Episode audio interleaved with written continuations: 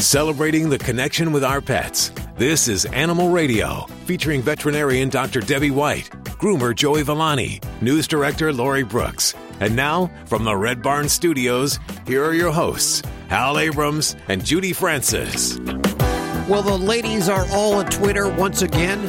Our Woohoo. special guest today, Josh Duhamel. Yes. But you think he's a hottie, don't you? Oh, God, there's no question about it. Tammy, do you know who Josh Duhamel is? I do, I do, yes. You think he's a hottie? I'm not salivating quite as much here as Judy, but uh, yeah, yeah, he do, he do. He likes do. he I'll likes the it. animals. Here, check Well, out now, this see, he's gotten better looking right there. this picture of him holding a couple of puppies. Makes him look extra cute, huh? I- I'm still liking the puppies better. I'm sorry. I'm insulted. no, Judy, I'm leaving him for you. I'll just take the puppies. There you go. Okay. You and Dr. Debbie We'll- will we'll split fight it. Over yeah. Also on the show today, Judith Guth, is that it? Yes, it Judy is. Guth. She is a landlord. We talked about this last week. She's a landlord in Los Angeles, and she will only rent to you if you have an animal, which is great. Oh, that's quite, cool. Quite the opposite of what we normally Yeah. hear. Uh, so we'll be talking to her in just a couple of minutes. What do you got coming up, Tammy? Well, you know, not every service dog out there is really doing a service. And we're going to have the founder of Pawtopia on here in the next hour because this has actually gone to the California Senate. They've got a committee hearing testimony from people who are saying, wait a minute, you just can't say your dog's a service dog and come in here. It's got to be official and the dog's got to be really doing the work. Wow. Okay. Because you see a lot of people faking it. Absolutely. There's not really any kind of official certification yet. No, for and, and maybe there should be because you can go online and within a half hour you can have all the paraphernalia you, you need to make your dog look absolutely legit. Hmm. which Half an hour only takes five minutes. yeah, if you're really fast, yeah.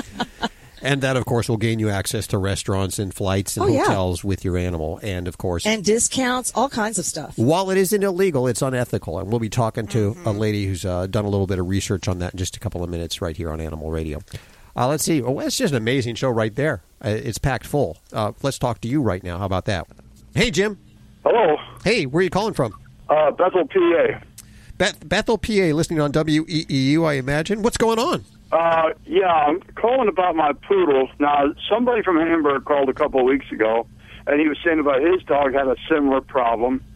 But now, uh, my wife, I took him to two vets already. They gave me stuff to put in, and it doesn't take it away. What's the problem? His ear, his ear is infected, Okay. and they don't they don't clean them out. Now, I, every time I went to it, I had ear problems since I've been born, and my doctors always clean my ear out and then put stuff in. But Yeah. uh, uh, uh, now my wife got stuff on online, and I've been trying that. Uh, it's uh, like a liquid, and I put it Okay. in his ears, and they said within ten days it should be gone, but it doesn't. It's, he still has it. And he also itches a lot. I'm not sure what it is. Okay. So with the ears, uh, was it diagnosed as a specific type of infection, or were they just suspecting what it was? No, he just said they just say it's inf- he has infected ear. He has an infected Okay. ear. He had two of them. Now the the liquid took the one that the one vet gave took one of it away, and his one ear is good, but he had it in both ears. But the other one won't go away. Uh, and when I was a kid, now I I had you know like I said I have ear problems all my life. I I was going to try boric acid. Now I don't know if that's good for a dog then. Okay. Well, some great topics here, Jim. So, ear infections can be chronic or a recurrent problem for many pets. It doesn't have to be in some situations. And, and for those situations, often I find that we don't get the most effective treatment. Um, so we don't really diagnose specifically what we might have going on in the ear. So, for an example, if we have a dog with a resistant bacterial infection, some medications may not be um, efficacious, and we're going to have to try a, a different generation of medicine or even combine an oral medicine along with it. So sometimes we just don't quite get the appropriate treatment for what's going on in the ear. Um, In some cases, it really is that there's something else underlying. And in many cases, with many pets that have, especially if they have ear infections accompanied with itching or scratching or chewing on their body, we may be dealing with an underlying allergy, whether it's a food allergy or a seasonal allergy. And that just kind of primes the ears, makes them a little red, sore. The pet starts scratching, and then we get a secondary infection that sets up inside those ears. So there could be some different scenarios scenarios here for your pet, and I'm, you know, I think we need a lot more information, or even getting a sample from those ears, taking a look down in there with a scope would help a lot. So Yeah. those kind of things. Now, you mentioned about cleaning the ears, and um, the the truth is, we we do want to clean a dog's ears to get the most um, helpful treatment. Um, so if we got a bunch of hair, we got a bunch of crado in the ear, just putting an ointment in is not going to do us a whole lot of good. The challenge is that a dog's ear canal is very different than a human one. So if you take a Q-tip, you can pop it through your eardrum and ring your bell. Um, for a dog, their ear canal is shaped kind of like an L. So there's a vertical part that goes down, and then once it gets into the base of the skull, it turns and goes horizontally. So it really is shaped like an L. So it's impossible with a pet awake to really fully clean down to those deepest parts of the ear. Sometimes we can work on it and gradually with time we might get some um, good cleaning done at home. Um, but in some cases, if those ears are really bad, um, a pet may warrant an anesthetic ear flush. So again, I don't know where your pet fits into things, but if there's a bunch of crado in there and the vet says, man, I can't see down to the eardrum, there's just so much stuff in there, an anesthetic flush can actually be one of the best ways to get your pet off on the right foot so that you can most effectively treat at home. So that might be an important question to ask your vet. Now, as Yeah. far as um, medications, there's oodles of different medicines. So there's ointments, there's liquids, and there's all sorts of uh, different gels that we might apply in the ear depending on what kind of infection there is. So for me, I like to take a sample, a little swab, look under the microscope. I'm a nerd that way, um, but we call that cytology, and that helps to define what kind of population. Are there yeast? Are there bacteria? Um, what medicine is going to be our best um, best arsenal for this? And um, based on that, I will often pick what kind of ear wash or an irrigation solution that we might use. So there's some really good veterinary products that I can recommend based upon what kind of ear infection we have going on. Sometimes we might want something that's a little bit more geared towards a yeast infection, sometimes more towards a bacterial infection, sometimes just a general cleansing agent. So that my preference would be typically is to go with a good, already prepared veterinary um, ear wash. Um, those are pH balanced. They tend to be the least irritating to the ears and, and the best confidence that's going to do what you want to do. But you didn't bring up a question about boric acid and, and, you know, is that something you can use? A lot of the different veterinary ear washes may contain boric acid or acetic acid or malacetic acid. And the whole idea is these are types of acids which are used in the ear to decrease the pH in the ear and it makes it an unfavorable environment for bacteria and yeast to grow. It also has an antibacterial activity and antifungal activity. So it actually can help, doesn't replace some of these other therapies, but it can help to treat ear infections. So um, I personally, like I said, I prefer a prepared um, balanced veterinary ear wash. But if I do have someone who says, I just want to make something on my own, doc, can you tell me what I can do to, to make a homemade ear wash? And, and there certainly are. Um, so I usually will use um, a preparation of uh, 25% of uh, vinegar, white vinegar. And I'll White use that with, yep. Okay. So w- one quarter to three quarters of water. And then, and then, um, as far as the, the challenge is figuring out the proportion and the volume you're using. So if we're using, say, like a 16 ounce bottle that you're mixing up, we can add boric acid. And generally, the best way to do is add- add in the powder form, and Yeah. we add about two teaspoons of boric acid to that.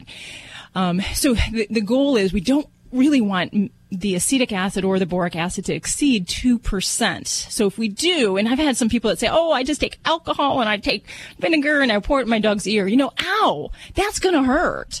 Alcohol burns and a, a high concentration of vinegar or boric acid, you know, that's going to be irritating to a pet's ear. So you don't want to get carried away with where um, a bit's good, a lot is not going to necessarily be better. Um, but so that that would be kind of your general homemade type variety of ear wash that uh, you know can help. But um, yeah, I, I'm really concerned, Jim. I, I think we could do more for your pet's ears, and especially if you're already battling this a couple times over. Um, yeah, I, I would say, hey, you pick up that phone and say, you know, Mr. or Mrs. Veterinarian. Um, I don't think we're getting a handle on things. Can can we try something different? Can you tell me what we might need to do to get a better handle on my pet's ear infections? Yeah.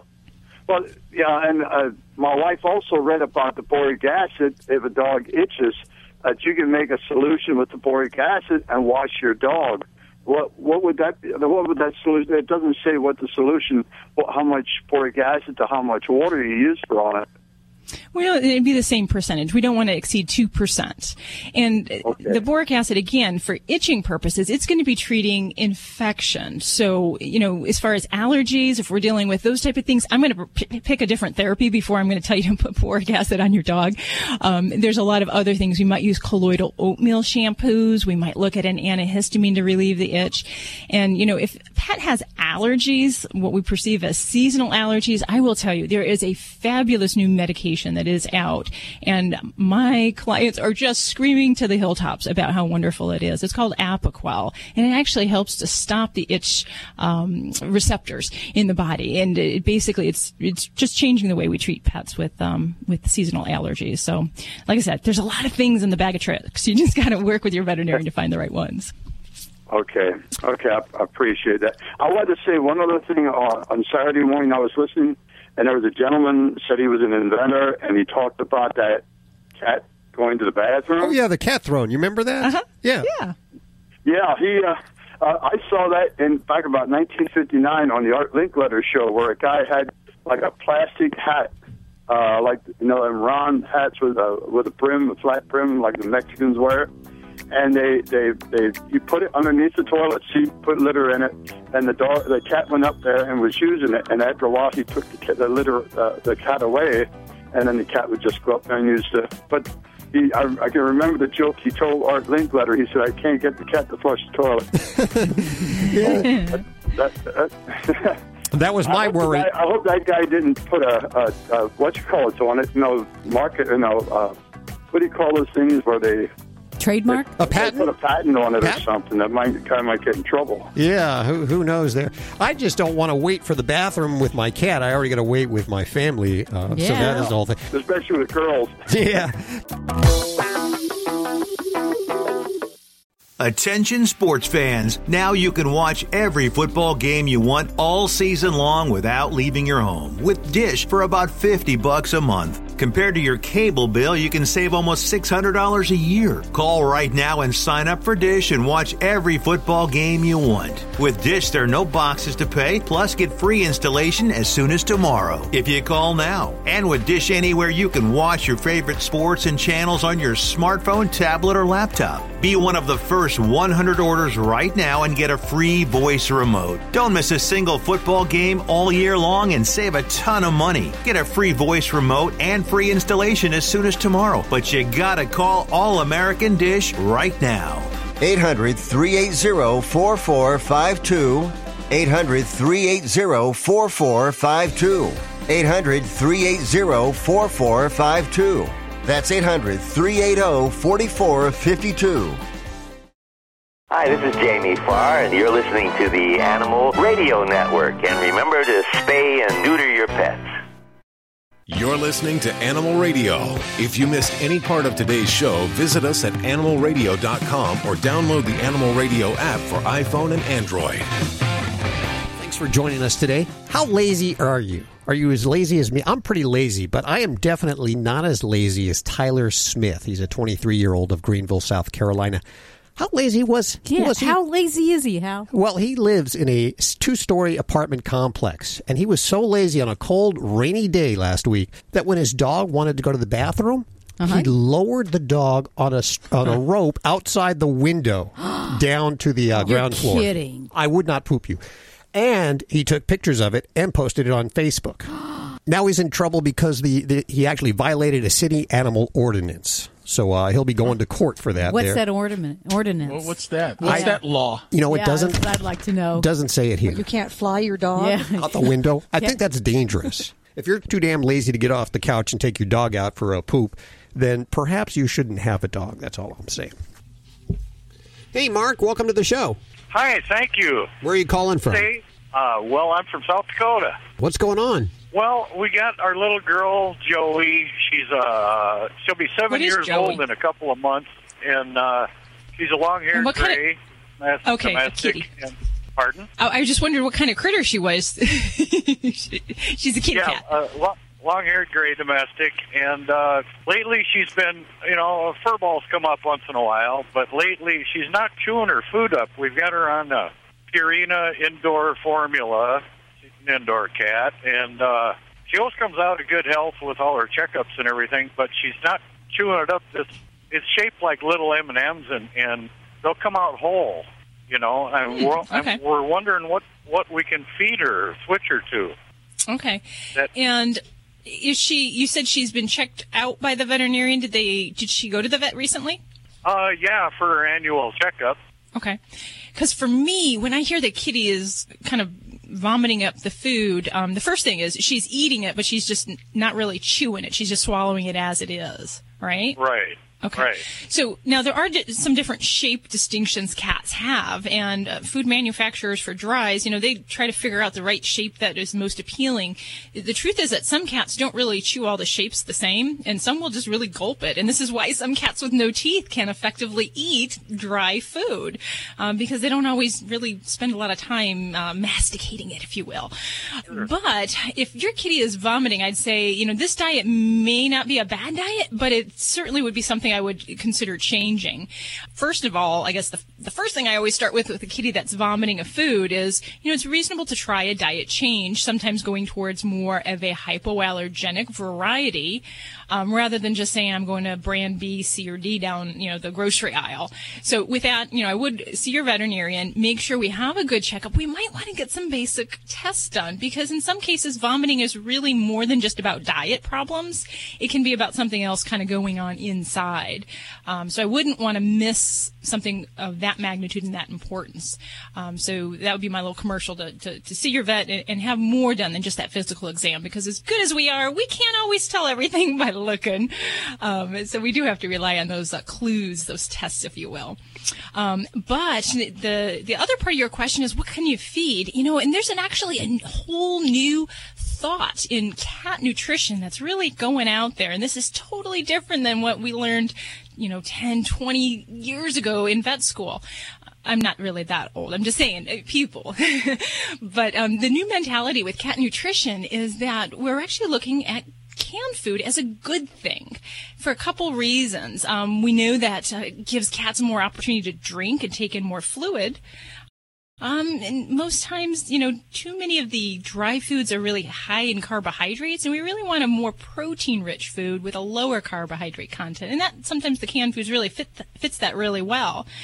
And sometimes things like fiber really aren't going to be all that helpful, um, especially if we're having a constipation type problem in some kitties. So while the hairball formula sounds like a great idea, I think I would probably consider even going to a canned variety, something that has lower fiber, higher in protein, lower in carbohydrates, and gives your kitty a more opportunity to drink and see how that goes. But really, I would, I would definitely, if I had your baby here in front of me, I'd probably poke her with a needle, draw some blood, and maybe shoot an x-ray of her belly and making sure there's nothing really awry that shows up on there. And you know, it is really interesting. The shape is such a big deal, and there's a lot of research these dry food companies do on that. But I've had uh, cats and ferrets even that the size or the shape of the food can be really what sells it to them or what doesn't. Um, so sometimes, you know, size and shape does matter. Oh. Thank you so much for your call, Mark. Hey, don't forget you can get your fix of animal radio anytime you want with the Animal Radio app for iPhone and Android. Download it now. It's made possible by Fear Free Pets, taking the pet out of petrified. Visit them at fearfreehappyhomes.com. You're listening to Animal Radio. Call the Dream Team now with the free Animal Radio app for iPhone and Android. Dogs or cats, horse or emu, too. I know this sounds crazy, but in the future, you might be searched by wasps at the airport. And I mean those little flying, stinging, bee like insects. Hard to believe, but wasps can be trained to respond to the smell of explosives and drugs. They're cheaper than a dog to train, which can cost up to $15,000 for six months of training.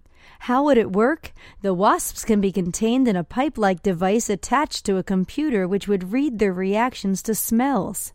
They work for 48 hours and then they're turned loose to live out the remainder of their life, which is only about two to three weeks. It's only in the beginning stages, but this sting operation looks very promising. I'm Britt Savage for Animal Radio. Animals are people too. Is Justin Silver from CBS's Dogs in the City here on Animal Radio, just reminding you to always stay and to your pets. This is a time sensitive message from the Back Pain Relief Hotline. Millions of people across the nation are suffering from back pain. Are you? Are you on Medicare? Is it hard to walk, to bend over, or even do simple things? Well, we have great news. If you're on Medicare, you could qualify to receive a pain relieving back brace. We'll handle all the Medicare paperwork if you qualify and ship your new back brace right to your door. Make sure you have your Medicare card ready and please call us right now and get all the details. It only takes a few minutes. Imagine doing everything you used to do before your back pain. With your Medicare card ready, call the Back Pain Relief Hotline today. Call now. 800 254 3218. 800 254 3218. 800 254 3218. That's 800 254 3218. Paid for by the Health Alert Hotline. This is an Animal Radio News Update. I'm Tammy Trujillo. Guide dog advocates in California say there is a growing problem with people dressing up their pets as fake service dogs so they can take them places where the animals would otherwise not be allowed. A Senate committee recently heard testimony from organizations for the disabled and from business groups who want lawmakers to deal with this. It's actually, it turns out, pretty easy to go online and purchase service dog harnesses, badges, and vests. And there's at least one online company that allows anybody to register any dog as a service animal and get an ID card with a photo for that pet. Well, we all know that vet bills, they can be absolutely enormous. Sometimes cash-strapped pet owners have to make a decision between euthanasia and trying to pay the bill. Sometimes there's just not a lot of choice here. Quick check of the internet might offer a big solution here. Numerous charitable organizations are out there to keep this from happening, and they'll pay for at least a portion of the medical care for people who have limited incomes. Some focus on specific medical conditions, while others work on certain geographical areas. Others offer assistance at certain breeds, and it's certainly worth a look if you and your pet need some help. I'm Tammy Trujillo. You can get more breaking news at animalradio.com. This has been an Animal Radio News Update. Get more at animalradio.com. We were talking about this earlier. Actually, we've been talking about this the last few weeks. Judy and I had the honor of taking a uh, a flight to Denver, and we saw somebody next to us that, well, they said they had a service dog, but I'll tell you, this dog was pretty high maintenance. It was running around. They couldn't even keep it in one place. It was uh, barking.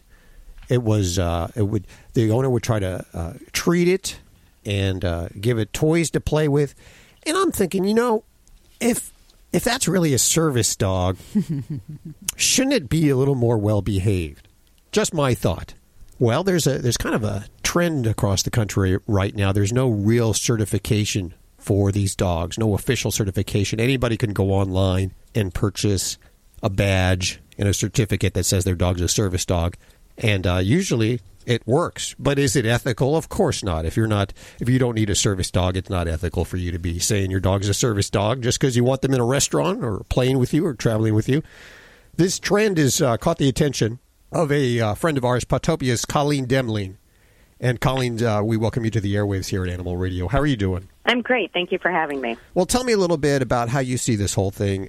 You're exactly right. And it's really a shame because what most people don't realize is it's actually a misdemeanor. People can get in trouble. You can go to jail for doing this with your pet dog. Because in order for a dog to be a service dog, they have to have a skill that's been trained. And this is where there's often confusion because someone can say, Oh, I'm nervous in public, but when I pet my dog, it makes me feel calm. Uh-huh. Well, under the American Disabilities Act, that doesn't count. The dog has to have a specialty skill that's been trained that directly relates to the person's disability. But do they have to be trained by a professional, or who's certif- or is this person a certified person that trains these dogs? No, they don't have to because the American Disabilities Act doesn't want to disenfranchise someone. So if someone's out in the country and either doesn't have the monetary resources or the access to get to a trainer, doesn't mean they can't have a service dog. They can train that dog themselves. But as you mentioned with the airline situation, Number one is these dogs should have basic obedience. So it definitely sounds like that dog probably wasn't a service dog. Is there any anything in the works to make one centralized certification for service animals so that somebody can go onto a computer and say, okay, this is an official service dog, like we do for driver's licenses? Discussions about it, and it has been proposed to put some legislation in, but the current difficulty with that is again back to a lot of times to get a driver's license, you have to go someplace and pass a test and how do we help the people who do have legitimate disabilities with service dogs be able to continue to take their service dogs out even if they can't get to the government facility of some sort to take that test. Also, some dogs only, like seizure alert dogs, will only do their skill when the person has the episode. And so we definitely don't want someone to have to have a seizure for us to demonstrate that this dog alerts to that seizure. But it has been discussed because it's a big issue. And what can happen too, as happened with you on the plane, is people get a bad feeling about service dogs. So when there is a legitimate service dog that some person needs to be able to be out in public and to survive, they're being denied access. Because you're taking their space, is that what you're saying, right? Well, because they're because the other yeah the other the person with the fake service dog is taking their space, but also because store owners or restaurant owners have had bad experiences with fake service dogs, so they're less likely to allow real service dogs in their facility. Yeah, but it's a, it's a it's a very fragile line that they walk. Should they deny somebody that happens to have it? Well, it's I believe a ten thousand dollar fine from the the Disabilities Act. Is that correct? That is correct. That's why That they don't correct. like to to call out people on it. Yeah, they don't want to even question them. Right. Sure. Because Right. they don't want to get in trouble. I saw a, a, a family with a big black lab in Walmart on a long leash, and the dog was running around the aisles and everything. And I thought, Not they- a service No, they had a service vest on it, and I thought Sure. that's not a service dog. Mm. It is not. He was and getting that's what into that's a everything. shame is, and what these people should real is it, it really it's a misdemeanor, and in some states it's a federal offense. So it's it's something to be taken seriously. It's something that is being cracked down on. It's getting a lot of press. You guys have been talking about it, and so it's not just oh let me take my dog to a restaurant. You're really breaking a law. But what about all these online retailers that are selling all this stuff? Aren't they going to get into trouble? They should. It's a shame because a lot of people get lured into thinking that it's legitimate because they've gone online, paid $80 for a vest. These companies will even send an ID tag that says it's a service dog um, and, and send it to people who don't have service dogs. There's no vetting process. It's just a shame. It's, it's people taking advantage of a law that's there to help the disabled. We try to show both sides, and we actually contacted one of these companies to ask them to come on and talk with us, and they decided not to, to reply or come on the air with us. So I, I think that they already know that there's an issue there. I think there's a way, there's a solution. I'm not quite sure uh, how we all get together and uh, certify this so that the right people are getting in and getting uh, into restaurants and, and hotels. And I think that it's just a matter of some kind of w- like one agency, one one accountable agency. And I'm not quite sure who that is yet or how we get everybody together on this. But I think it's a problem that we'll probably see Oh, yeah. for the next few years at least. I agree, and I think at least the conversation has started, and that's the first step to solution. So that people are talking about it, they're recognizing their problem, and as that happens, people will collaborate and, and come up with a solution. I appreciate your time today, Colleen Demling. Uh, check out the website, pawtopia.com. Thanks for hanging with us. Of course, thanks for having me. What do you guys think? 1 405 8405 toll free. What about No. you? Yeah. It's a good thing my dogs are so bad that um, I couldn't pawn them off as service dogs because I'd probably be one of those people that you know got it. But um, my dogs are just just not not good. Not to begin well with. behaved, huh? No. I plead the fifth. what about you, Tammy? I, you know, service dogs do such wonderful work, and the people who need them and really have them legitimately, they need them. They're, this is their lifeline to having a normal life. So anything that gets in the way of that, I am saying stop and stop right now. Good words. You know what's what's bad about it is it, it's the um, organizations that are actually making these people think that it's okay to do it. I mean, Oh, it's yeah. it's it's a shame. It's it's that's that's who um, they should go after first. Is, is once you stop that and you and you can't get it anywhere else except for a reputable um, place that's either certified or an organization that's actually that's what it's made for. Well, then you're going to stop it. Absolutely. I, I, you know, a couple months ago, I found one. It just popped up, so I started doing some investigating, and I can kind of ran through their application process, and then I pulled up short, you know, as I didn't want to go through with it because I know it's wrong. But boy, oh boy, are they they continue to harass me on a weekly basis, saying, "Come on, finish it up! Come on, come on, come on!" So they're really pushy. Oh, wow. You're listening to Animal Radio. Call the Dream Team now with the free Animal Radio app for iPhone and Android.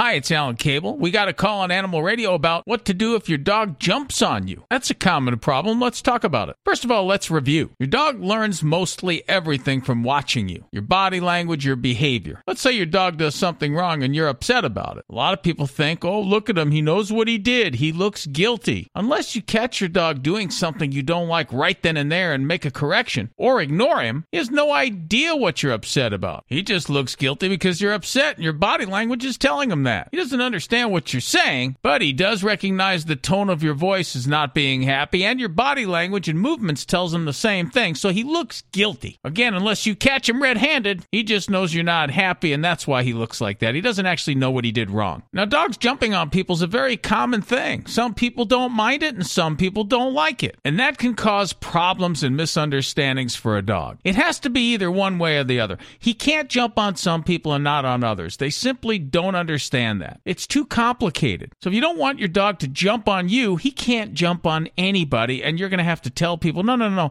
I don't want him to jump on you. It's okay, I don't mind. No, no, no, no. He's not allowed to jump on people. Some folks will come along and prod the dog to jump on them. Come on, boy, up, up, up. Well, you've got to put a stop to that and make sure he understands the rules. First thing to do is pay no attention to your dog for 15 minutes to a half hour when you come home and the same amount of time when you leave. Make it a non event. This way, your dog won't get excited when you come or go. When your dog does jump on you, immediately turn around, show him your back. Don't talk to him, don't look at him, don't pay any attention to him. And do it several times. Just don't give him any attention at all if he jumps on you. And wait for him to either mellow out and sit or walk away. Then tell him, good dog. Now, it's going to take time and patience, but your dog's going to learn that jumping up on people is just not okay. He's also going to learn that he gets attention from you when he's mellow and calm and not excited and anxious. So, to review, if your dog's jumping on you, it just means he hasn't learned not to. Nature at its best is nature at its simplest. At Red Barn, we've kept it simple for 20 years by concentrating on single ingredient natural dog treats. Because Mother Nature's actually pretty good at this. Bones are just tasty bones, meat treats are just nourishing meat. It's nature at its simplest. Look at the label. We want you to. Red Barn Natural Treats. Simply the best. Find it in your local pet specialty store. Try our slow roasted, natural meaty bones.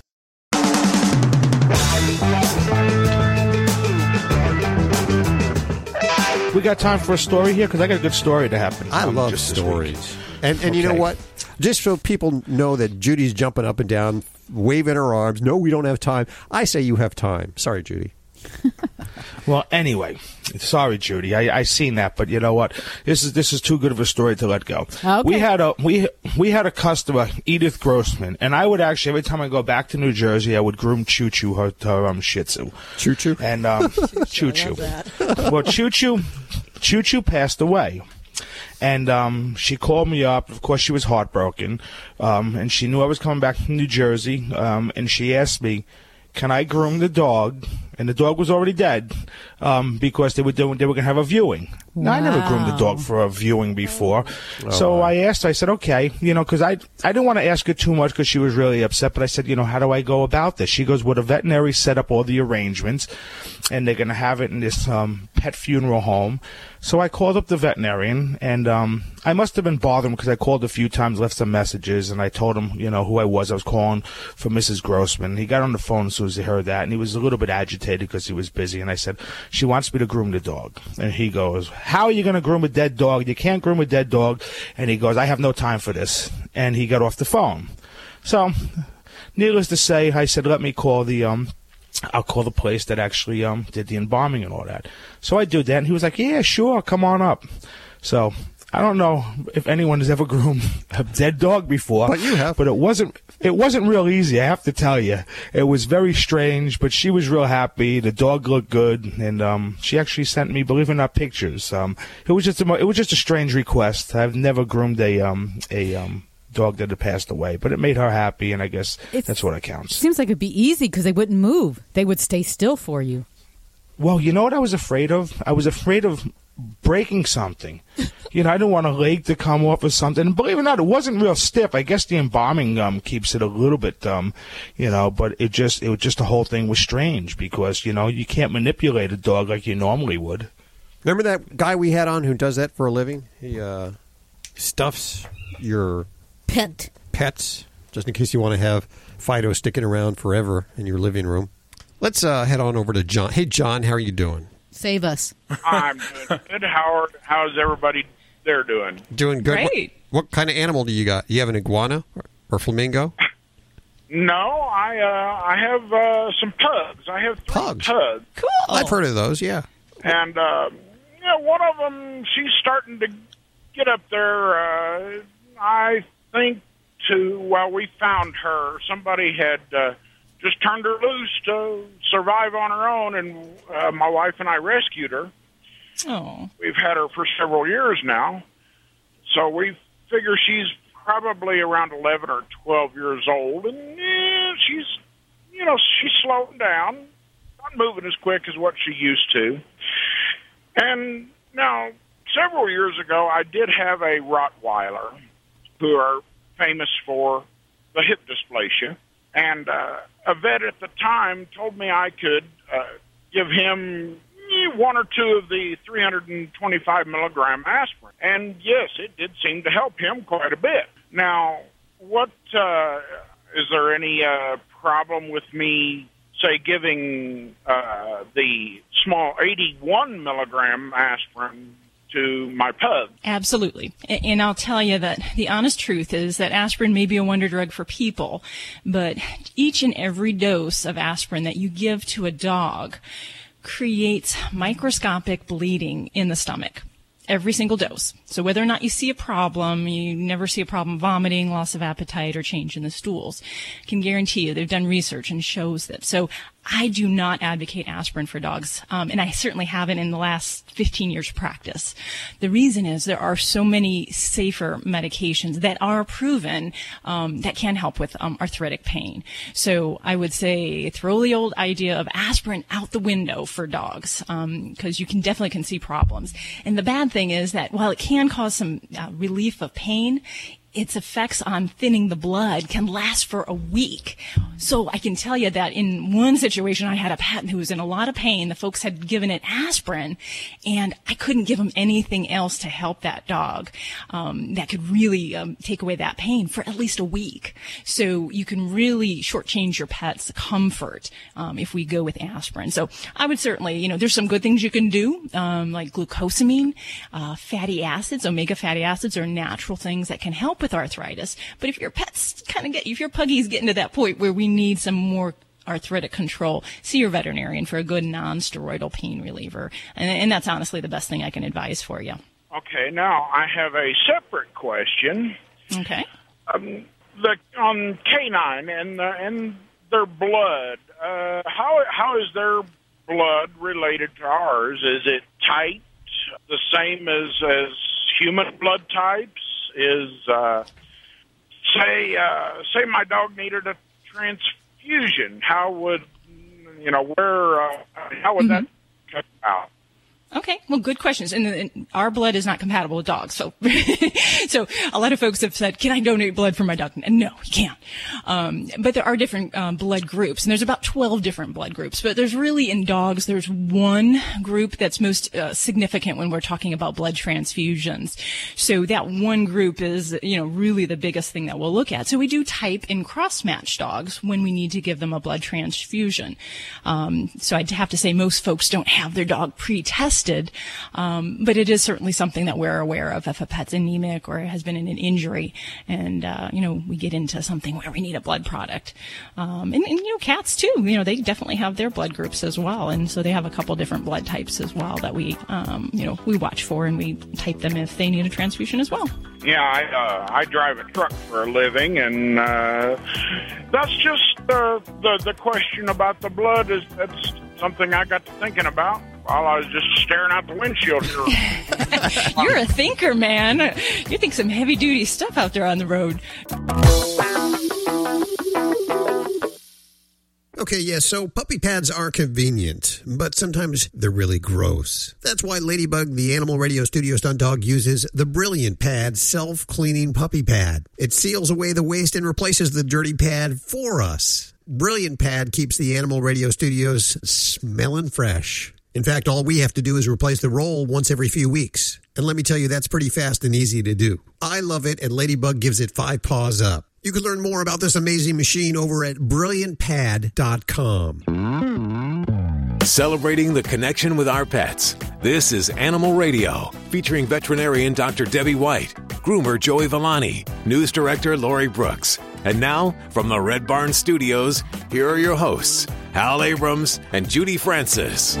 Coming up this hour, Josh Duhamel. Actor Josh Duhamel will be joining us. The ladies, yeah, all very excited. Of course, this is his second appearance Yes, on it Animal is. Radio. So, uh, We're, I'm going to make him a regular guest. yeah. I like that idea. Yeah, that see, works. Debbie seconds it. Uh, well, I'll tell you, if I was on the other side of the fence, I probably would too. He's a cute guy and he loves animals, and I'll tell you, Uh, it's both of a those win-win. together. Yep. Also, this hour, we're going to talk to Judy Guth. Who is she? Well, she is my hero because she is an apartment landlord and she only allows people into her apartments that have animals. That's so cool. She discriminates against those without animals. Let's say it. Yes. Is anybody going to scream at me anymore? Don't scream at me anymore. We're screaming at you. I see you're very upset. It's- I don't. I don't be want people screaming at me anymore. We're not going to scream at you anymore. I'm a delicate flower. I can't. Bad, Alan. Bad, Alan. Down. No more screaming. What's this? Judy just handed me something about this guy who's got a tattoo. Who tattooed his? Who tattooed his dog? Oh, is that really? He uh, tattooed his really? dog with a. Apparently, he did this at the veterinarian's office while he was unconscious. So the veterinarian approved of this. The guy tattooed a heart on the side of the dog's arm that says "Alex and me." Little arrow through the heart, just like you would have a mom tattoo. And I guess they shave the area so that the people can see the tattoo. What do you think about that, Doctor Debbie? You know what? I, I'm I don't see the reason to make a mark like that on an animal. Um, the, the problem that I've run into in other stories has been that animals have been awake or just lightly sedated after they've come home from a surgery when people have done at home tattooing. And it really, I mean, it should be done with them under general anesthesia if you're doing any kind of tattooing. Oh, it turns out. Oh, okay. It turns out that the guy who tattooed Mm-hmm. the dog is the veterinarian. Did you read the bottom of the article? Interesting. Interesting. No, I didn't know that. So are they going to say he's an artiste then? We'll have to find out more about that. Interesting article there. Hey, you want to go to the phones and answer some questions? Let's do Yeah. it. Okay, go on to line two. Oh, I know. I know who this is. Hi, Elena. How are you doing? Good. How are you? Very good. I know you called me uh, a few minutes ago. You're very upset about something that Alan said last Very week. upset. She's upset. You, you. Last week we were talking about how long a dog's memory is and how smart they are. And I've always thought that really animals are smarter than humans. They can actually speak English, but because they're so smart, opt not to. I'm from the camp that they're very smart. Uh, but uh, last week I know that uh, Alan, you mentioned something about their memory being pretty brief, like a couple of minutes. Well, I don't know what I don't know what you're referring to. I know dogs have memory, and uh, they just remember differently than people do. And there's uh, there's very little research on dog memory, but they remember, they associate. So if uh, if somebody was cruel to a dog, let's say hit a dog with a broom, every time someone lifted a broom, the dog would remember that event. But as far as like naughty behavior, uh, pooping in the house, things like that. It depends on the dog. Each dog is different. Uh, you know, some dogs aren't going to remember that they pooped in the house, and some dogs are, and some dogs are just going to associate the poop with you being upset, not knowing that they did it.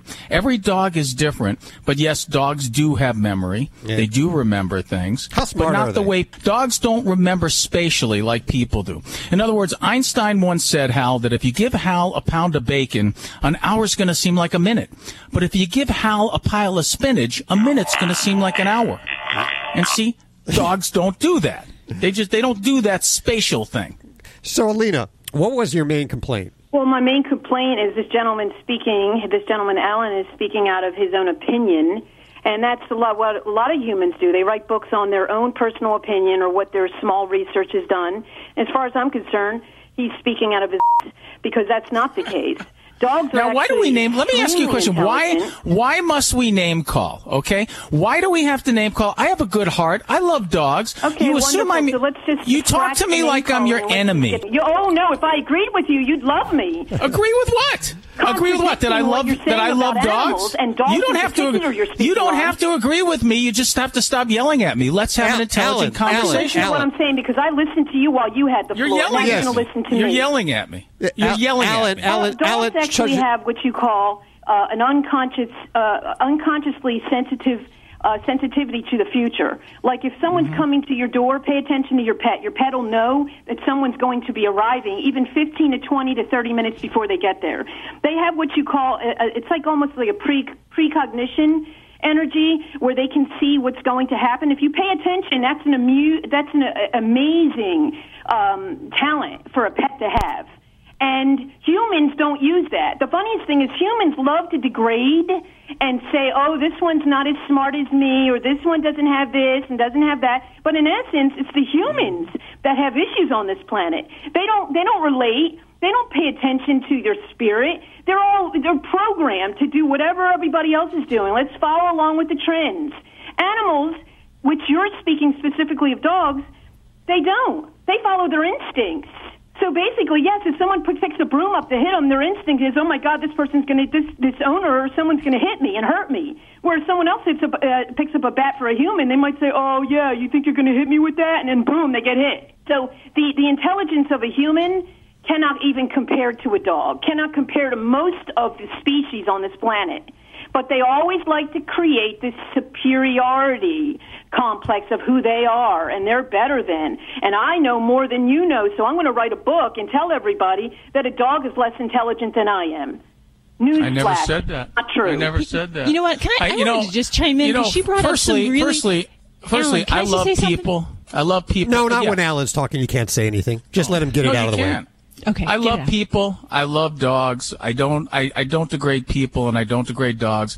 I have no ego where dog behavior is concerned. My whole goal is to create happiness between a dog and a dog owner. I don't know any more than you. I just know what I've observed with many, many dogs, and I've helped many, many people and their dogs. And did you write Uh, a book why on you this, would- Alan?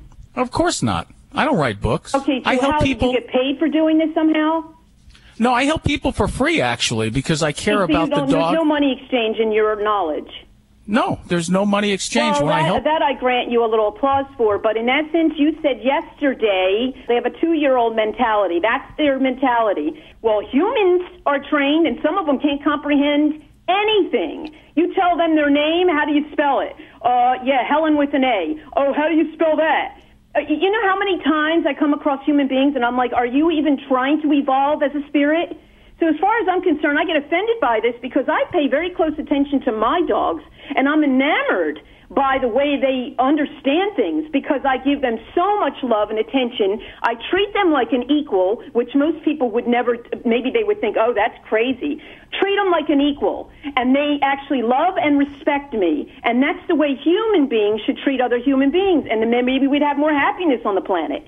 That's my opinion. Dr. Debbie, you you wanted to mention Yeah, something. I just wanted to make a point that she she actually raised a point of dogs are far more perceptive when we talk about senses. So when we look at senses, yes, they possess greater sensory ability than we can. Um, that is well known. Um, they can hear things, they can smell things, they can sense energies that we cannot.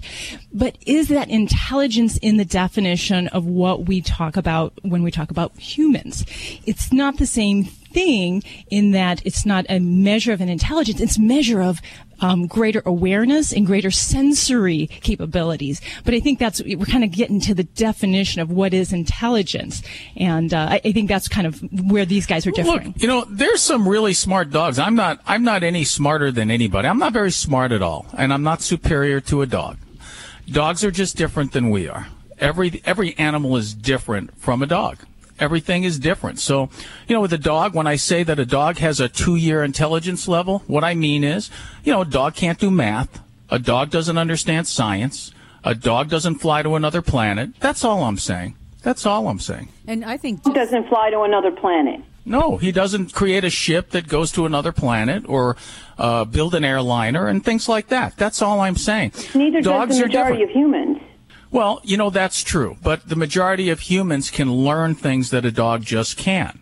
That's not to say they're superior. In other words, like when, you know, when I'll test a dog and how smart he is, you know, what I'll do is the coffee can test is what I call it. And all I do is I take a piece of food or a treat and I put it in a coffee can right in front of the dog's face. Now, some dogs will forget the food is there almost immediately, like a beagle or a basset hound. They just walk away. They don't even remember or that the food is there because they can't see it out of sight, out of mind. Uh, you take a lab and you do that, and he just takes his paw, knocks the can over, and gets the treat. Do you want to know why? Do you want to know why? The funniest thing is you look at that as an, as them being not intelligent and saying, "Oh, they forgot it was in the can." Um, I have a basset hound, which is hilarious that you say that. But I'm going to knock it off course here. When they when they actually do that, they're walking away saying, "What do you think? I'm an idiot? If you're going to give me food, give me food. Don't give me food in can, so I have to pick Now, the lid off." And all here's- here's my question to you. Maybe Here's their intelligence goes a little beyond that and says, Here- "Are you kidding here's- me? Are here's you my kidding me? This is how you're going to treat me? Like I'm Here's- some kind here's of my little clown?" you. I mean, Here's my question. Bottom Here's line my is, is question to I believe, and you might not believe this, and nobody in that radio station might not believe this, but every everything that walks around on this planet has a spirit living within it, and that spirit, the only difference between us and them is the body that it enc- encompasses. That's what the difference is. And people who judge and don't think positive about this, that's where they're living. They're, they're, they're missing out on life because the, the most of the creatures, species other than humans, bring so much love and great feeling to, to the to the universe. It's beautiful. And Yeah, fair. sit That's there fair. and say, "Oh, let's judge them and let's make them let's make them think that they're oh they're not as smart or they don't get it." Well, maybe it's the owners. Think about the owners and how they're treating the pet. Because Oh, my pets right. don't soil You're the right. house; they get everything. right. They understand everything. You're you're right. The owners are usually the problem when it comes to dogs. When I see, but I don't know what dogs think. I, I don't know what your basset hound thinks. I have no idea. So well, I don't you know how don't, you but do. I do because I pay attention. I don't know how you do. And I'm know aware and I'm would. conscious. And that's the thing that people need to start ma- understanding human beings is start to connect more. Start to stop not judging so much the other species around us and trying to make us feel, make them feel that they're inferior to us. Maybe make them on the same plane, plane as you, and you will enjoy and love your life, and your life will just blossom because those creatures were created by God. And I'm not going to get religious, but I'm being honest with you. And He put them here to balance out the human mind because He knew that humans were going to be negative about everything, chastise everything around them. And you better be careful in the next life. You might be a dog. All of us here at Fido Friendly Magazine can't wait to get on the road again with our favorite Fido. We know that it's just not a vacation without our furry companions by our side. Start daydreaming now and visit FidoFriendly.com to scout out places near and far so you will be ready for your next adventure once it's safe to travel. That's FidoFriendly.com. Until then, stay safe and leave no dog behind. Hi, Randy Travis here, and you're listening to Animal Radio. Live at the Red Barn Studios, you're listening to Animal Radio. Here's Hal and Judy. We go to Doris. Hi, Doris. Hi. Where are you calling from today? I'm calling from Reading, Pennsylvania. Listening on WEEU. They have a lot of pet lovers out there. I'll No tell you that kidding. right now. How can we help you? Okay, my cat. She scratches and she's losing her fur. It's at the sides of her, at the back of her. And it's about the size of my hand. And I'm trying to figure out why she's losing all this fur. Okay. Is she, you- you're witnessing her chewing it out or it's just falling out on its own? Well, when she when she washes, she sort of like gets in there and like chews, I guess you'd say. Okay. And it's on the sides of her body or her underbelly or her back? No, Where no, exactly? it's just it's just on the sides sides of her, at the back, Okay. like where her back All legs are, and that, and that's Okay. where it is. And she keeps, you know, like I said, scratching. And she did have, I guess it was like a uh, scab or something there at the back, and then that went away. And she had one on her, she had one on her head, that went away. And then there was one Mm-hmm. underneath her too, but that all cleared up. That went away. Okay. And how old is she? She's two. Two years old. And ha- is this just a new thing or has she been doing this for some time? Oh, I'd say she's been doing this for about maybe about a week now. Okay. So pretty pretty recently then. So I mean, as far as with having sores and hair loss, kind of in multiple areas of the body, the, the challenging thing with kitties is there's a lot of things that cause them to itch, and we kind of go through this what we call a differential list of what can be the most likely thing that could be causing the itch in a particular cat. Um, so in some areas of the country where we have fleas, um, that is even a year-round concern that we can still have problems with flea allergy dermatitis. So for me, that's always the first thing that I tackle on the list of how do we address itching, um, Yeah. especially itching cats. So um, using an oral product that does a quick kill for fleas, as well as using a topical, is, is one of the ways that I will start off. In many cases, you know, we can even have problems like microscopic parasites um, or skin mites, and there are a variety of different kinds that cats can have. Um, a trip to your vet would be one of the things that we can help to figure that out, where we do not just an examination, but we actually take some samples and look under the microscope and look for these little scaly fellas running around. and um, if so, then uh, some of the different topical medications um, might be useful um, to treat mites. So Yeah. that's kind of another direction. And I will tell you that cats, when they have allergies or um, food allergies, they can have skin sores, itching, and problems all over their body, and and it can really drive them quite crazy. So um, we always look at the potential for allergies, and it's a little harder to prove. So we try to eliminate some of these other things like the um, parasite-driven problems before we get to the diagnosis of allergies. But and often in a kitty that's itching, I will pull out some different remedies if we suspect it could be allergies. Yeah. And um, sometimes it's, it, we'll start with just putting an Elizabethan collar on to really see if when we put this cone on your kitty's head, what happens to the skin. If kitty can't get to this area and the hair grows back and it's better, then we know that we have a very strong component of self trauma associated with that. If that hair doesn't grow back on its own, we could have something else systemic that's going on, and meaning that um, there can be internal problems that can cause skin disease. So um, hormone disorders, liver problems, kind of all sorts of gamuts of different things internally. I've even had a cat that had uh, bladder stones that overgroomed itself on its flanks, and it was a way that the cat manifested pain. So some of these things, uh, while there are some remedies we might talk about, you, really just cannot get past a, a good veterinary consultation to decide what direction we want to go. But for allergies in kitties, there's a lot of ways we'll go. Things like steroids, um, prednisone. Um, there's a drug called cyclosporine, which is now FDA approved for cats in a liquid formula, and it can be really helpful for cats if we're trying to avoid the, the bad side of uh, steroid use and uh, still give them some good relief from the um, the itch and the scratch that they get with allergies. I don't know. Have you tried anything so far with this kitty, or had her to the vet? No, I haven't tried anything. I uh, I was gonna see what you had to say, and then I'm gonna call the vet tomorrow and see what they suggest I do. Yeah, and you know, short of things like treating for fleas and things like oatmeal baths, that's kind of going to be the limited things that you can do at home without having some veterinary prescriptions or veterinary direction. So, Yeah. um, I would say that definitely you're, you're going to need to at least get that starting point with uh, the kitty. And have you had any new cats in the home or new pets? Nope, nope, she's the only one. She is. She's the favored baby then, huh? Gosh, yes. You're listening to Animal Radio. Call the Dream Team now with the free Animal Radio app for iPhone and Android.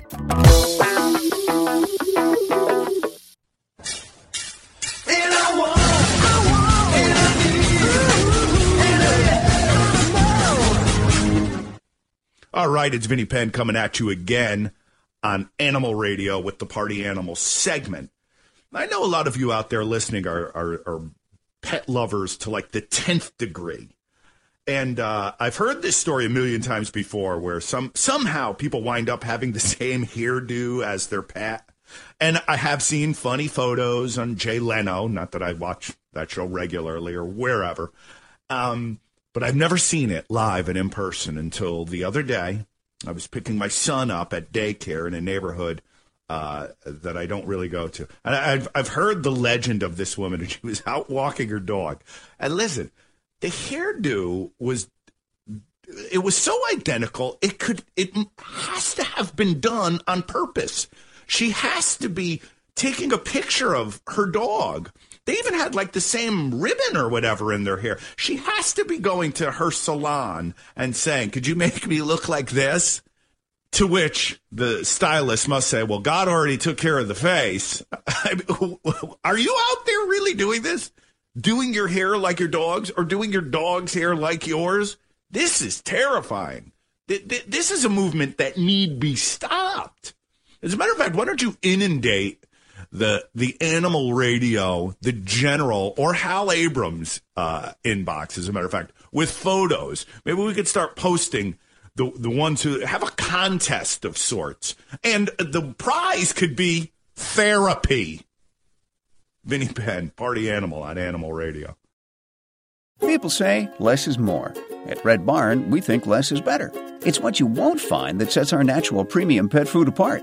No byproducts, no corn or soy, no fillers. Just the natural ingredients your pets need to live the healthy life they deserve. Look at the label. We want you to. Red Barn Naturals Pet Food. Simply the best. Find it in your local pet specialty store. Red Barn canned food for cats and dogs is grain and gluten free. This is an Animal Radio News Update. And I'm Tammy Trujillo. Don't be surprised if the next time your cat gets an injection, it's in the tail. Now, we're all very used to the vet giving our kitties shots in the shoulder area. Recently, though, concerns have come up about treating rare but very potentially deadly injection site sarcomas, cancers. Some vets then shifted the site to the hind legs since an amputation, if necessary, would be easier and more successful. Well, now, Dr. Julie Levy at the University of Florida is, suggesting that a cat's tail might be an even better choice since dealing with the tumor in the tail would be a whole lot simpler surgery. She did a study and it showed that cats tolerated the injection well, pretty well. Well, some dog breeds, you know, have that reputation of being aggressive. But researchers in the UK took a closer look recently at the situations under which dogs aggress. They checked with over 4,000 dog owners with a variety of breeds, and they logged reports of negative responses toward family members, around strangers in the home, and outside of the house. And about 3% reported aggression toward family members in certain circumstances, about 7% toward strangers coming into the house, and about 5% toward strangers off the property. And it also found that dogs from breeders were less aggressive than those gotten from pet shops and rescue groups. But I love the way the lead researcher in the study summed this up. She put a post in her blog and she said, dog aggression has little to do with breed, so test the owner. Okay, this is kind of a brilliant idea. The call has gone out worldwide for knitters to make little pullovers for penguins in rehab. The Penguin Foundation says the little jumpers keep the rescued penguins warm, and it also stops them before they can be properly cleaned from trying to clean toxic oil off their beaks if they've been involved in some kind of an oil spill. The foundation is based at Phillip Island Nature Park in Victoria. That's near Melbourne, Australia. And it also distributes the little jumpers. These are so cute to other wildlife rescue centers. I'm Tammy Trujillo. You can get more breaking news at animalradio.com. This has been an Animal Radio News Update. Get more at animalradio.com. This portion of Animal Radio is underwritten by Red Barn. And during these uncertain times, Red Barn is grateful for the consistent love and joy our pets bring into our lives. Now, diligently working alongside their pet parents, your dog deserves a break in between video chat appearances and lap sitting. Red Barn Chews are the natural way to distract your dog during the day or give their paws a break from typing up emails. Thanks, Red Barn, for underwriting Animal Radio.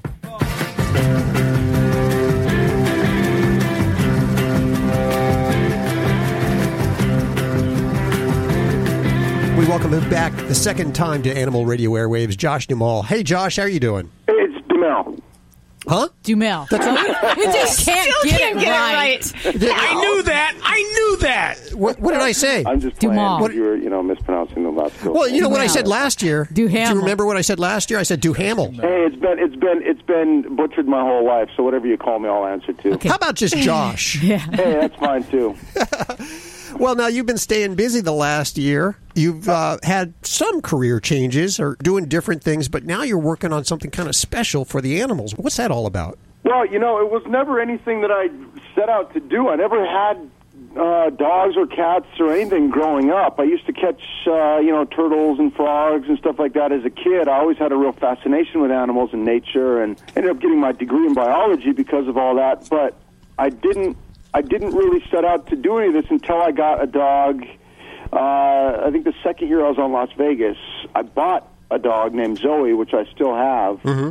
and I didn't know at the time anything about rescuing. I didn't know that was it didn't even cross my mind to be honest. And it wasn't it wasn't until right after I, I bought Zoe that uh, a woman named Lori Zerwick, who's my who's the the UPM on the show, like the the, the line producer, said, "What are you doing, you schmuck? There are millions of dogs out there that are looking to be rescued." And I was like, "Oh, okay."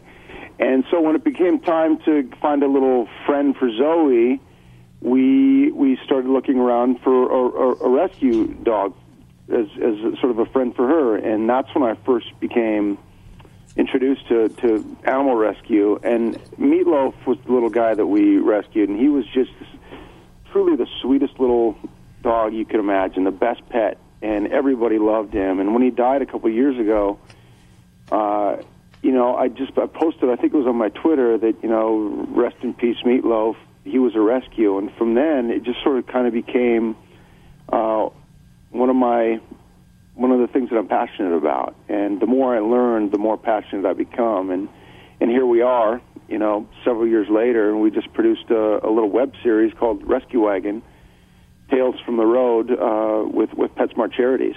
Oh, that's awesome. And you're the executive producer on that. Yes, yes, I am. I, I was actually doing some work with PetSmart Charities a couple of years ago in New York, uh, celebrating their five millionth uh, pet adoption. And it was then that I learned from a guy named Steve Pulowski, who runs the marketing over at PetSmart Charities, that uh, you know he was, he was sort of giving me a rundown of some of the charities they're with, that that they're involved with, and this one really caught my eye, the Rescue Waggin' program, because I just thought it was a beautiful story that these dogs who were literally on you know the brink of being put down, uh, which four million dogs a year do get put down. Uh, they go in, they re- they scoop them up at some of these shelters that that can't, they just can't sustain financially all these dogs that are sort of dropped on them. And so what this this rescue waggin' does comes in, picks them up, and takes them to parts of the country where they're looking, where families are looking for rescue animals. Believe it or not, there's Oh, that's great. there's places around the country that have not necessarily a shortage, but uh, can can can help uh, sustain more animals, more dogs, and and I just thought it would be a great idea to sort of tell it from the dog's point of view and sort of uh, explain what this program is in a, in a, in a, in a narrative uh, such as this web series. Mm. You've enlisted the help of some of our other friends, Kristen Bell and Bret Michaels. Yes, and uh, many others. You know, it's it's it's something that Kristen Bell is is very. I know Kristen very well. She's a truly a, one of the sweetest people I know, uh, and she's a huge uh, animal rescue uh, advocate. And so I just reached out to her and said, "Do you mind giving us uh, your story for the show?" And she did it immediately. And and it's those little stories that I think sort of add more color to the show and, and just make it uh, even better than it already was. And the beauty of this show is you don't have to subscribe to Netflix and you don't have to sign up for Spike TV. No. This is all online at Rescue Waggin', and that's spelled W A G G I N. Right, like a wagon tail. Yeah. What is the reaction like so far? Is it uh, have you crashed any servers? From, Well, I don't. You know, I haven't actually even seen the the results yet. I just know that uh, the people that have seen it are really responding well to it. It's it's. I'm really proud of it. You know, we, uh, I I have a little team of of people that that that that really help me with this. My my my producing partners who have done. You know, they they help produce American Idol and they've done all- they Survivor and shows like that, so they understand how to make these kinds of shows and really tell a compelling story. And it was uh, it, without them, I couldn't have done this because this is one of my first ventures into producing, and and this is the kind of stuff that we want to do at my at, at my company is things that actually mean something, and and so. You know, I, I, like I said, I'm very proud of it, and I think that the show just keeps getting better and better. You know, we're still sort of finishing up the last couple episodes, but every time I watch it, it just keeps getting better, and it's exactly what we set out to do: is to, you know, show what the program is, uh, advocate, uh, you know, rescuing versus buying uh, from a puppy mill or whatever, and just sort of telling the, the tales from from the dog's point of view, and it's and it's a beautiful thing. That's awesome. Well, I want to congratulate you and Fergie on your new addition, your two-legged addition to your family. Yes. And how does your dog get along with the baby? Oh, it's really funny how they. At first, Zoe really didn't want much to do with him because she just saw him as sort of running interference on her time. Sure. but now she, she she sees him as a potential playmate and ball thrower, more specifically. And it's funny how she sort of has taken on kind of a protective role. You know, if he's laying there rolling around on his little spot, she kind of just sits there and and and watches him, um, patiently waiting for the day that she can, you know, enlist him as her her ball thrower because she will do it all day if she can get him to do it. believe me. That's awesome. Josh, before you go, I just wanted to say you're going to think I'm a goon, but I swear to God, at least once a year, me and my wife sit down and watch Win a Date with Tad Hamilton, one of the best movies ever that not enough people have seen, and your facial expressions are incredible. Oh, thank you. I appreciate. You know, that was the first movie I ever did. Wow. For, was, was love uh, that Day, and it's just downhill from there, I guess. no, I don't think so. Well, until you came on Animal Radio. Yeah, now is- you're going up. This should be the pinnacle right here, Josh. That's right. Uh, Josh, thank you so much for hanging with us again. We're going to have to do it more often. Hey, I appreciate you guys taking the time. It's, it's a great story, and I think that it's. Uh, I think it's going to do a lot of good for animal rescue. So You're doing you great work.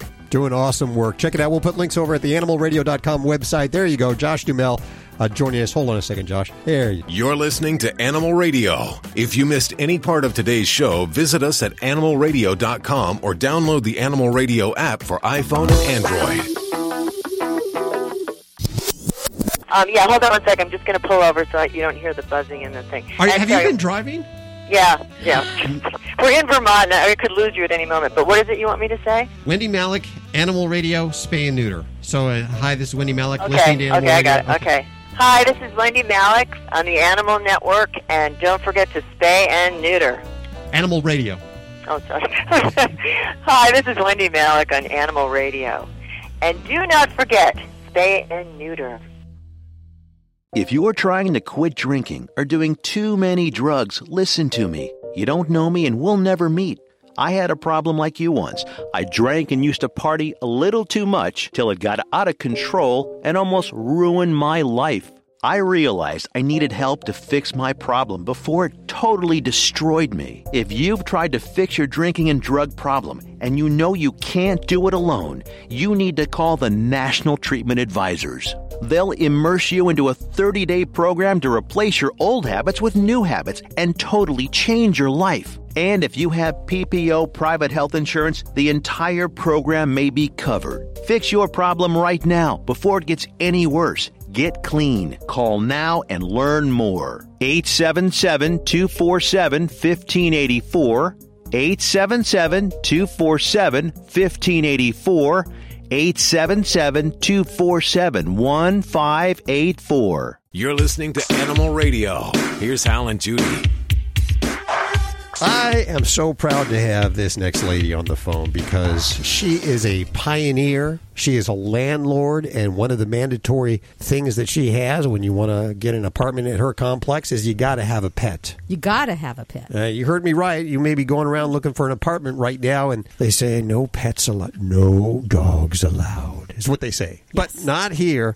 I welcome to the airwaves Judy Guth, and she's uh, out of, I believe, Hollywood. Hi, Judy. How are you doing? Hello, I am Judy Guth, and I am a landlord, and I rent only only for people because I discriminate uh, pet owners. You only rent to pet owners because you Yes. discriminate. Yes, yeah. We love discrimination of this kind. I love that. Yes. You know, I am doing it for the last 50 years. Really? My units are now 12 in North Hollywood, and only pet owners are welcome. I always check out the pets first. They have to be friendly and uh, adopt for the uh, orders, and uh, they are welcome with any size with me. What if someone comes to you and they say, "I'd love to live at this complex, but I don't have a pet"? I say I am sorry, it's no vacancy for you. Oh, no vacancy for no And vacancy. Can she do that? Can you can you can you actually do that? To, to- have you had like lawyers show up yet at your door? Is Gloria Allred right outside your window right now? I don't care. It has to be a pet owner. You know, I still see it in the newspapers. Small pets, no pets, cat maybe. Yeah. Or sma- and I don't like it. They are the one who discriminate in the rental housing against pet owners.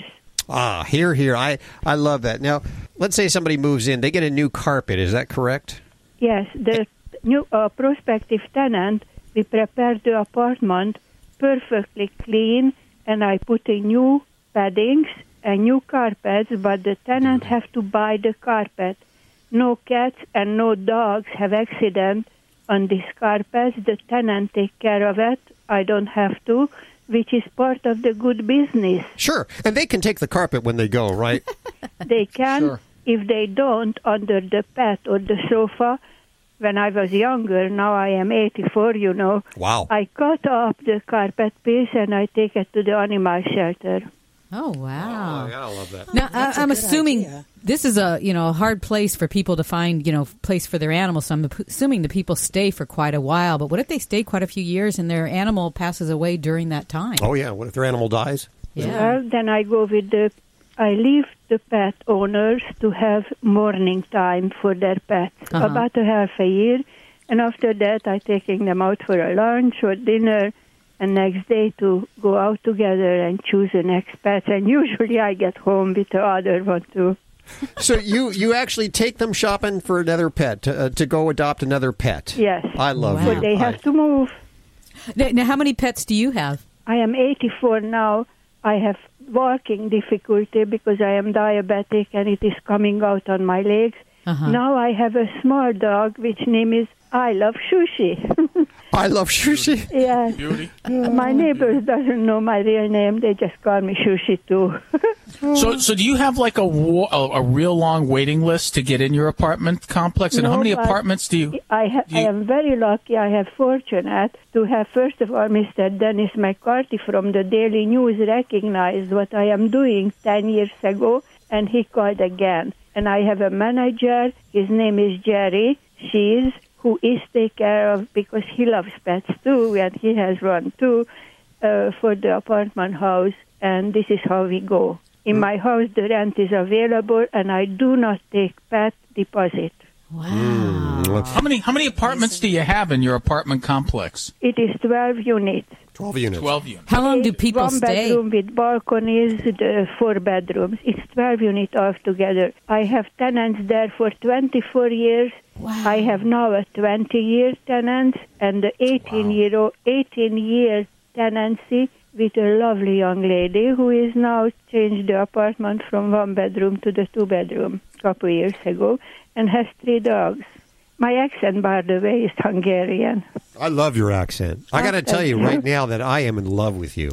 Ah, thank you. You know, she you need a reality show on, you know, Animal Planet or Discover Channel or something. I mean, it'd be so much fun to watch you and, and your tenants. It'd be a I'm blast. an old woman, you know. but all my life I had good parents and I didn't have brother, sister, and relatives, and it was only pets in my life. I have cats and birds and dogs, and I had a rabbit rescued once, but during the Second World War, somebody steal our rabbit and eat it. no. Oh, I was sick for years. For I still remember, you know, and I was about 14 year old that time. Yeah. How, how do we get other landlords to do what you're doing? I I am member of the Apartment Owners Association, and they go approximately tw- twice a year for lecture tours. You can hear in the background my little dog. Uh-huh. Um, and I teach people how to prepare the apartments for pet owners and uh, how to rent the apartment, how to check out the pet. Until now, people were smiling at me or get up from the chair and leave the room. But now, lately, as we have more vacancy, preparing for the next century, and uh, more people renting for small pets or no pets or cat maybe or bird maybe or fish maybe. You are so awesome, and I thank you for taking time. I know you've been getting a lot of interview requests. Yes, every week we get a call. Do you have a vacancy? And we're sorry to turn away people. I thank you so much for spending time with us today and telling us about this. I hope there's other landlords listening, get, getting the idea. Oh, I No hope kidding. because it's a good business. There goes my hero of the day. She's my hero. Mine too. Yeah. Wow. Let's dedicate the show to Judy Guth. It's over. But if you want more, you can head on over to the website at animalradio.com or download the Animal Radio app for iPhone and Android. We'll see you next week. Bye bye. Bye. This is Animal Radio Network.